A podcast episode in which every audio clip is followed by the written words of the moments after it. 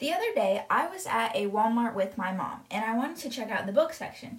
I love to read, I've always loved to read, so I always enjoy walking around bookstores and book stands before leaving. So, my mom and I stopped by the area to walk around and I noticed something that confused me but also made me quite sad. There were rows and rows and rows of books. One whole row of books was dedicated to the very famous author Colleen Hoover and at the very end of her row of books was about three or four Bibles. Now, if you've never heard of Colleen Hoover before, then you're probably wondering, okay, what's the big deal? Why'd you have to go and make a whole podcast episode about this? Like, what's so wrong? Well, Colleen Hoover, alongside of many other authors who write similar books to her, have become best-selling romance authors that are popular because of the writing style and because of the overall explicitness found inside of them. I found an article once that described these types of books by saying that they have long been considered a woman's choice of pornography. Because of the type of content that these books and others like it hold, they carry explicit and inappropriate content. So, in a culture that's overwhelmed by hookup culture, adultery, fornication, more and more young people have become interested in books like these. But why is that?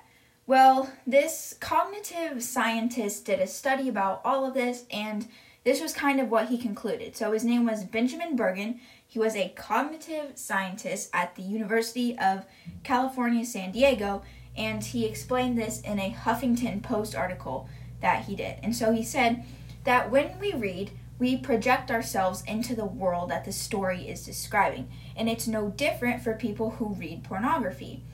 So it, he said that in an age where people have never reported higher rates of loneliness and where men in America are more likely to watch porn via the internet more than now than ever, it seems that young women have turned to smut, which is the kind of book genre that these books are called. And basically, it means obscene or lascivious talk. So, with more copies sold than the infamous author Stephen King, Hoover is basically the most successful porn writer of all time. And there have been many people who have said this. Many people have come out and said that books like these are successful because they're basically books of pornography. And the sad but ironic thing about what I saw was that next to these books there was just three or four Bibles on a shelf by themselves. And this just shows the rate of how popular these types of books are becoming compared to good, appropriate literature, especially the Bible.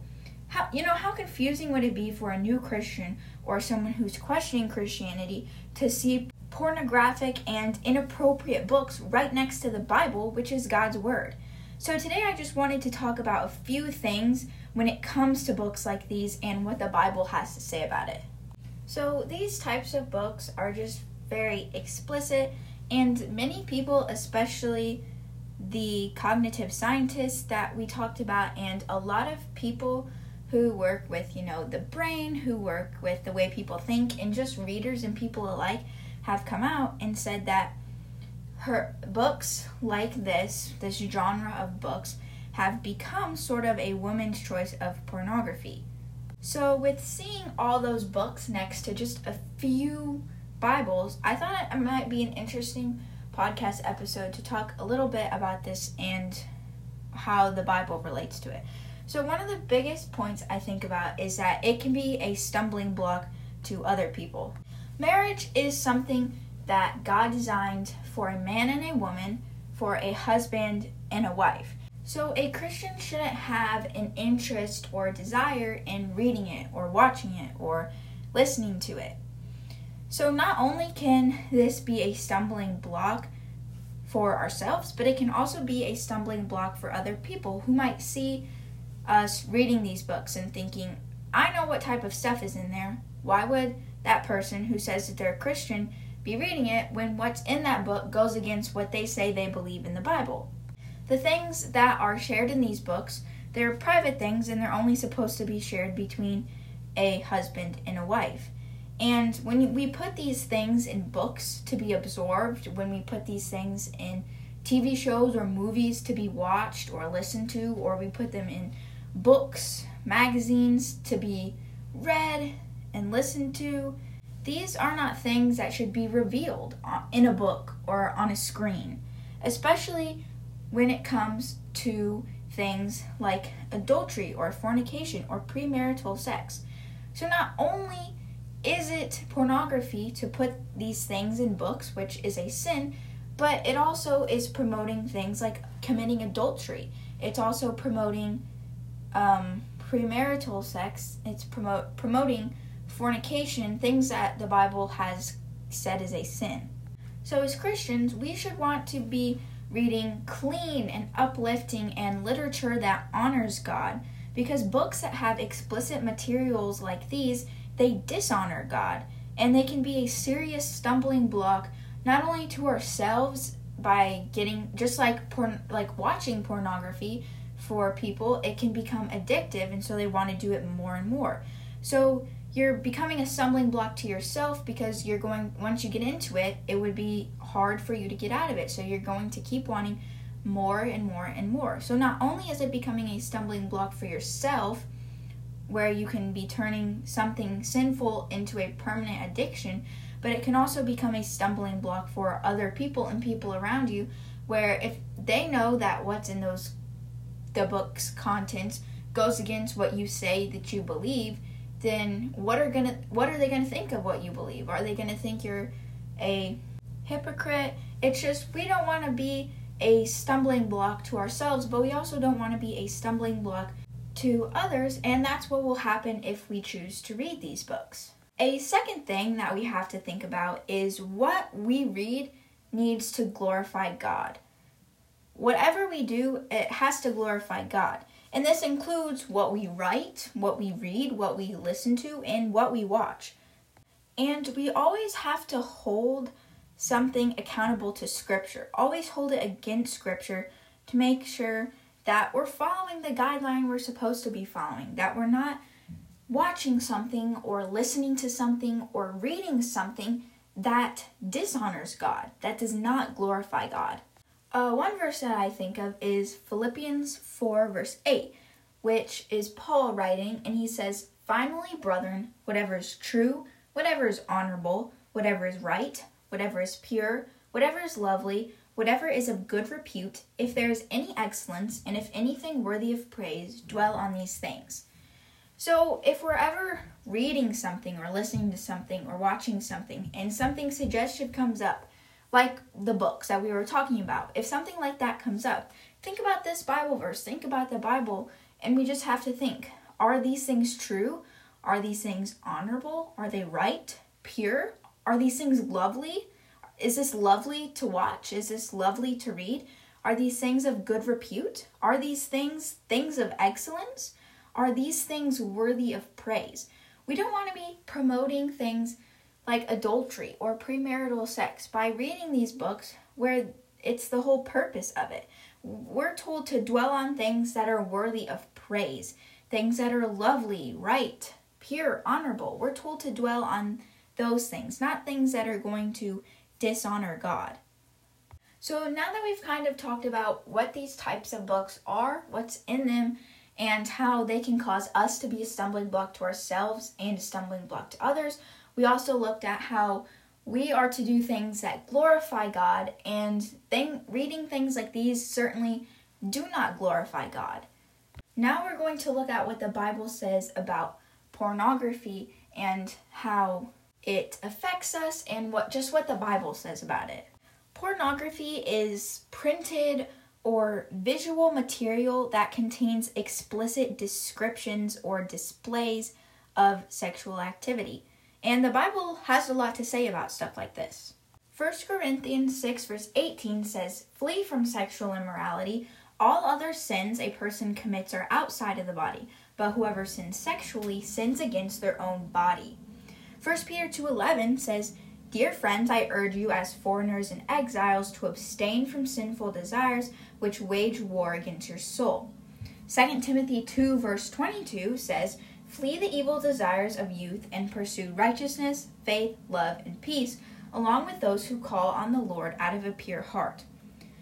Colossians 3, verse 5 says, Put to death, therefore, whatever belongs to your earthly nature sexual immorality, impurity, lust, evil desires, and greed, which is idolatry.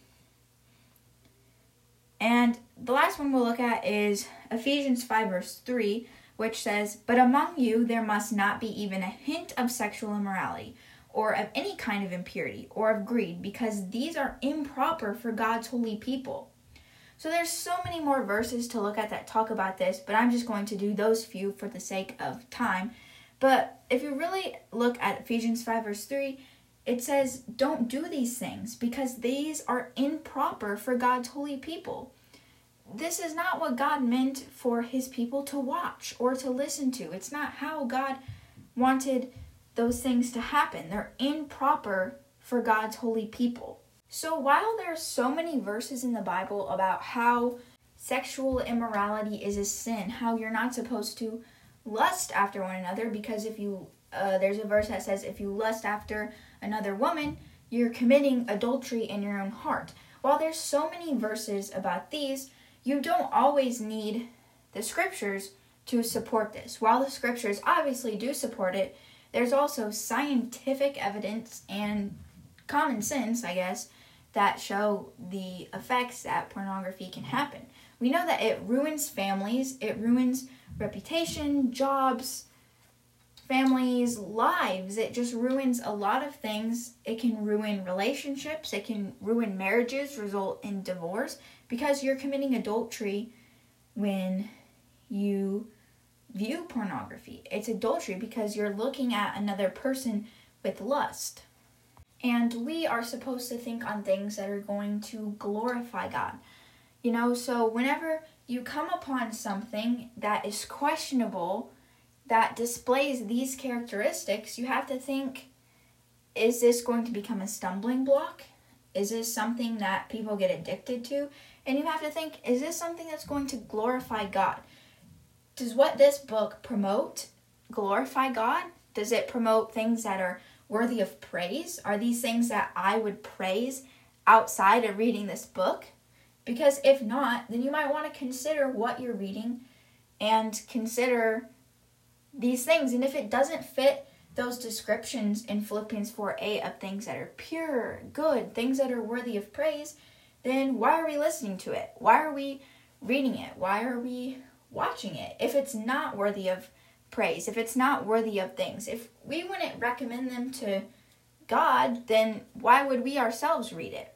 If you could imagine Jesus or God sitting beside you while you read that book, or listen to that song, or watch that movie or TV show, would you be ashamed? You know, would you be ashamed to have Jesus sitting next to you and that's what you chose to do? So there's all these different questions to think about when it comes to things that we read, things that we listen to, or things that we watch. So when I went to Walmart that day and I saw, you know, those rows and rows of probably 200 plus of her books, and there was only just three or four small Bibles in the corner, it just shows the rate of the growth of these types of books and how they're becoming more and more popular. And how there's it was kind of a silent war between those few bibles and hundreds and hundreds of these books that are not worthy of my praise. So these are just some things to consider as we go into the future.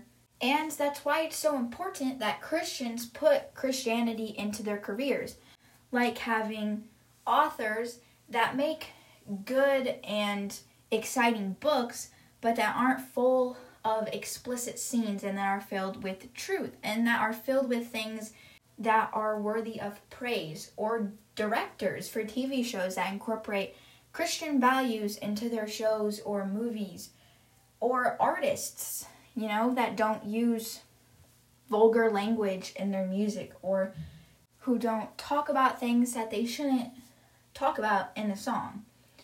So there was this song that we used to sing. We did this thing called Kids Sing where every Sunday evening we would do different things where we learned to memorize verses, we worked on songs. A lot of young boys got the opportunity to lead singing, give little lessons, or do prayers. And one of the songs I remember learning that I still remember is where you start off with a career you like a teacher, a police officer, uh, a chef, you know, an author, something like that. And you say, I want to be an author when I grow up. I'll be a Christian author when I grow up.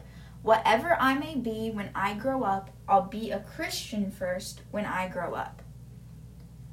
Thank you for listening to this week's episode of Talking Truth, and make sure to come back next week for another.